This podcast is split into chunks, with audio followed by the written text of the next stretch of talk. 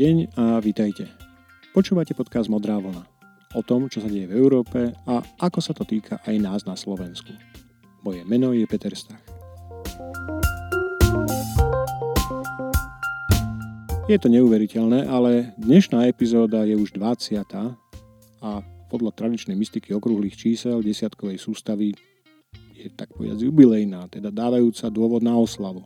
A veru, ak mám pravdu povedať, naozaj sa aj cítim trochu slávnostne a verte, že nájdem spôsob, ako toto malé jubileum oslaviť aj v stiažených podmienkach sociálnej izolácie, ktorá sa tu v Bruseli uvoľňuje zatiaľ pomalšie než na Slovensku.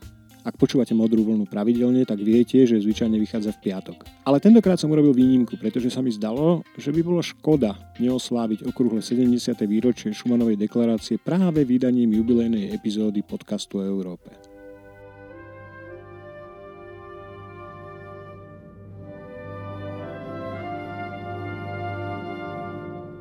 l'Europe ne se fera pas d'un coup, ni dans une construction d'ensemble. Elle se fera par des réalisations concrètes, créant d'abord une solidarité de fait. Keď som hľadal tento klip z 9. mája 1950 s televíznym prejavom vtedajšieho francúzského ministra zahraničných vecí pána Roberta Schumana, našiel som všade len nahrávku prvých šiestich či siedmých viet. To je na jednej strane pochopiteľné, pretože väčšia časť prejavu popisuje myšlienku konkrétnej spolupráce Francúzska a Nemecka pri výrobe uhlia a ocele. Ale zároveň mi je to aj trochu ľúto, lebo som tu chcel pustiť jednu konkrétnu vetu v origináli ako odpoveď pre všetkých tých kritikov ďalšej európskej integrácie, ktorí hovoria No, veď spoločný trh áno, veď ekonomická spolupráca je základ, na ktorom únia vznikla, ale celé sa to pokazilo niekde, celé to niekam uletelo a teraz tu máme nezmyselné pravidlá a okliešťovanie národnej suverenity a nevolených byrokratov. Čiže my sme za úniu, ale malo by sa to vrátiť k tým pôvodným hodnotám a základom, na ktorých po vojne dnešná Európska únia vznikala.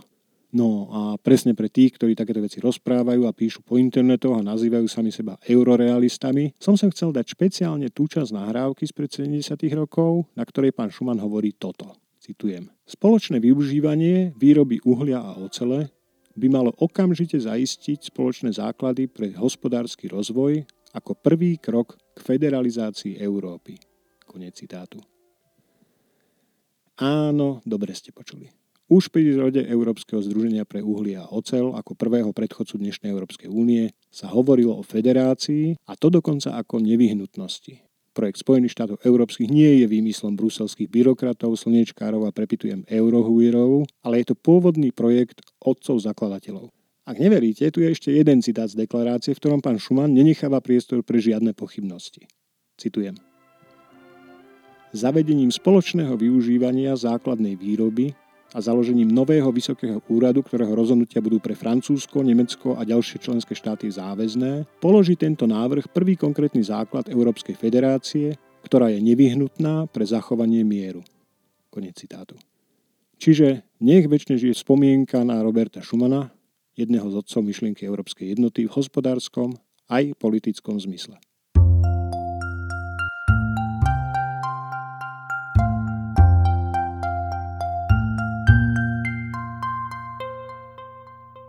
Témou dnešného podcastu však nie je len radostná oslava Dňa Európy, ale aj trochu vytriezvujúce pripomenutie slov ďalšieho z jej otcov zakladateľov Žána Moneta, že Európa bude ukovaná v krízach a bude súčtom riešení prijatých pre tieto krízy.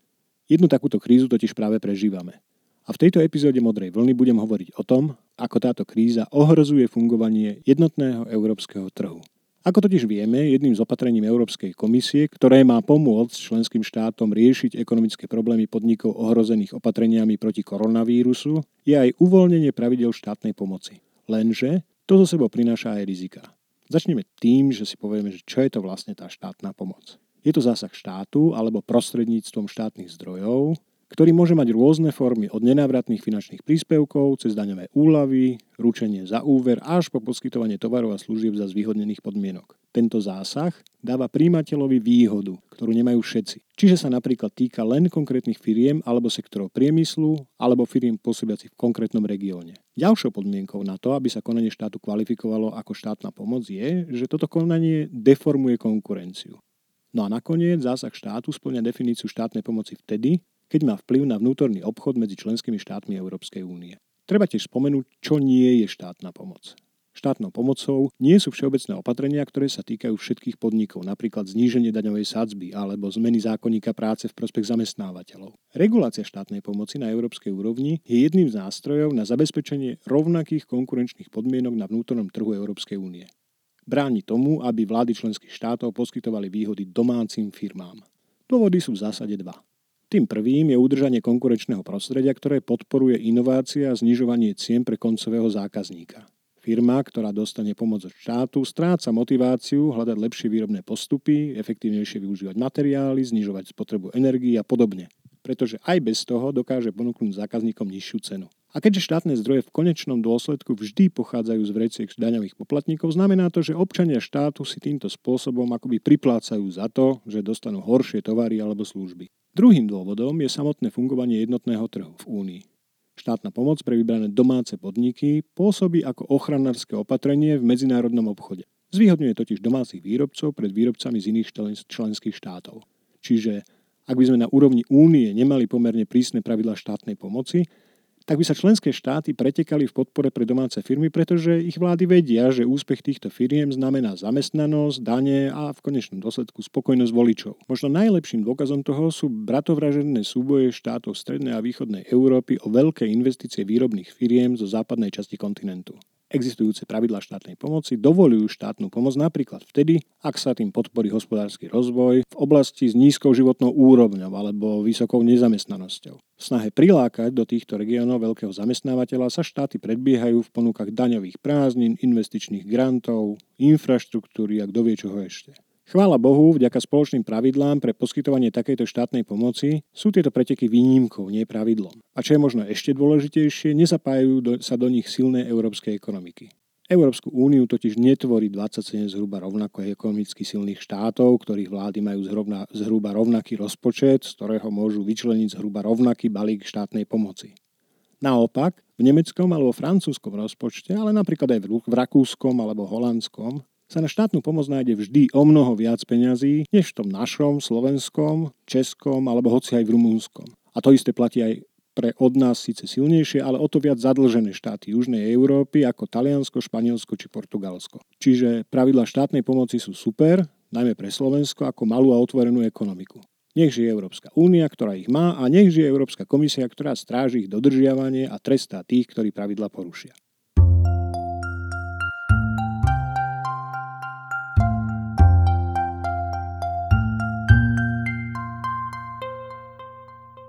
A potom prišiel koronavírus a s ním rozhodnutie komisie, že tieto pravidlá štátnej pomoci sa na tento rok zvoľnia. Zámerom bolo aj je, aby štáty mohli pomôcť podnikom, ktoré sa kvôli štátnym obmedzeniam a karanténnym opatreniam ocitli v existenčných problémoch. To je samé o sebe dôstojné a správne, dobré a spásonosné, ale Zároveň to znamená, že podniky v týchto štátoch, ktoré sú v pozícii, že môžu do štátnej pomoci naliať viac peňazí, získajú výhodu oproti svojej konkurencii v iných štátoch.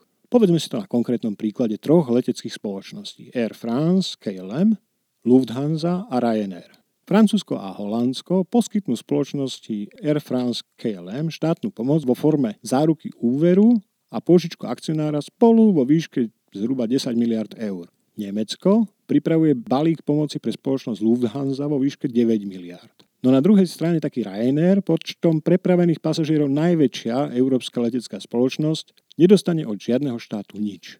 Hoci bol rovnako zasiahnutý obmedzením cestovania a turizmu.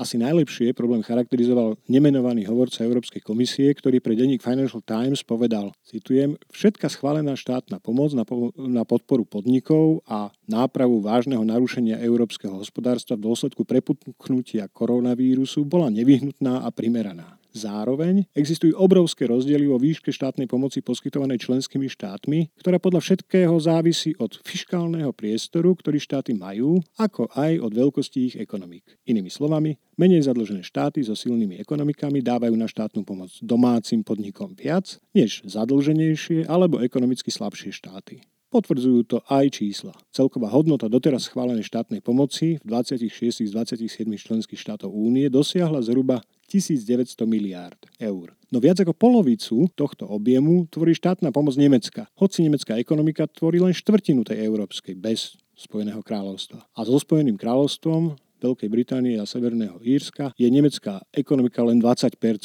európskej. Zároveň Nemecko, Rakúsko, Dánsko a Holandsko, ktoré majú najviac zdrojov, navrhujú ešte viac uvoľniť pravidla na štátnu pomoc. Problémom nie je to, že Nemecko dáva veľa, ale to, že ostatní nemôžu dať toľko, koľko treba. A ak to majú Nemci správne spočítané, potom je vysoko pravdepodobné, že v štátoch, ktoré teraz investujú do pomoci firmám menej, sa bankrotu nevyhnú ani inak zdravé podniky. To bude znamenať ďalšie oslabenie ich ekonomík a zvýšenie nezamestnanosti. Zároveň to budú nemecké firmy, ktoré po skončení krízy budú môcť lacno nakupovať fungujúce závody svojich dnešných konkurentov v štátoch Južnej Európy. Uvoľnenie pravidel štátnej pomoci bez zabezpečenia rovnakej dostupnosti prostriedkov pre všetky členské štáty vážne destabilizuje nielen konkurenčné prostredie na vnútornom trhu únie, ale v konečnom dôsledku aj menovú úniu, teda existenciu spoločnej európskej meny, systém Zachrán sa kto môžeš totiž spôsobí, že nožnice medzi severom a juhom Európy sa budú stále viac roztvárať. A v jednej chvíli už skrátka nebude možné robiť monetárnu politiku, ktorá by dokázala uspokojovať potreby už príliš rozdielnych ekonomík.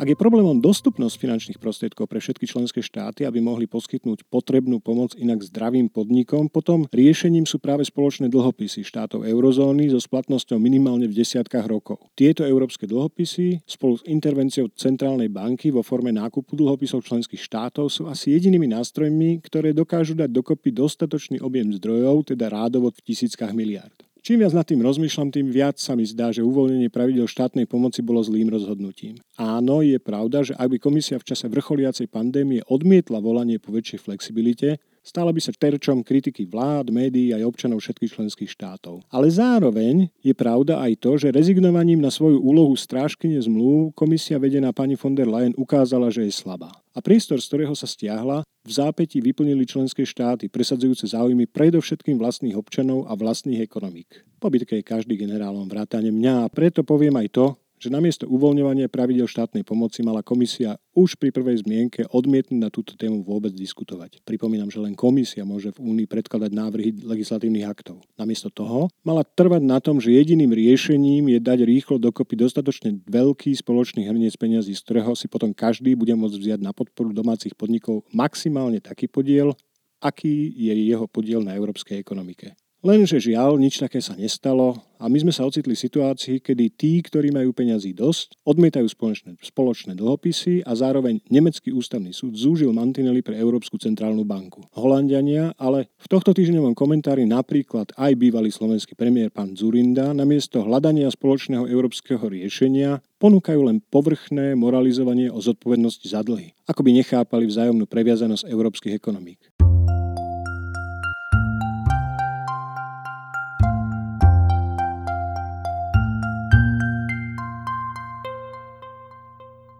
Čiže dostávame sa naspäť ku slovám Žána Moneta o Európe, ktorá je súčtom riešení prijatých pre krízy. Ak riešenia formulované ako odpoveď na prebiehajúcu krízu spôsobia, že sever Európy z nej vyjde ekonomicky ešte silnejší a juh ešte slabší, oslabí to Európu ako celok. A to nie je ani v záujme tých najväčších a najsilnejších.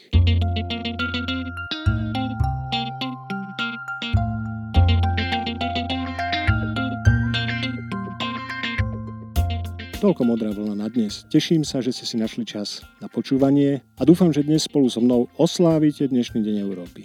Samozrejme zodpovedne a pri dodržaní všetkých platných hygienických obmedzení. Ak sa vám dnešná epizóda páčila, budem rád, ak modrú vlnu odporúčite aj priateľom a známym. Ideálne tak, že link na podcast budete zdieľať na Facebooku alebo Twitteri, ale poteším sa aj recenzii na Apple Podcast alebo Spotify samozrejme. Modrú vlnu nájdete aj na denníku SME na adrese podcasty.sme.sk. Mimochodom, tento týždeň vo štvrtok mi v denníku SME vyšiel aj komentár k rozhodnutiu Nemeckého ústavného súdu, ktoré sa týkalo aktivít Európskej centrálnej banky. Takže ak by ste mali cez víkend čas a chuť dozvedieť sa, o čo presne išlo a prečo je rozsudok Nemeckého súdu považovaný za prelomový, nájdete si môj text v sekcii komentáre. Vlastná web stránka podcastu www.modravlna.eu sa ešte stále trochu doľaďuje, pričom mi veľmi pomáhajú konzultanti z Basta Digital, za čo som im naozaj vďačný. Ale už teraz tam nájdete všetky doterajšie epizódy, pri väčšine z nich dokonca aj textové prepisy a dokonca sa môžete prihlásiť aj k odoberaniu newsletteru.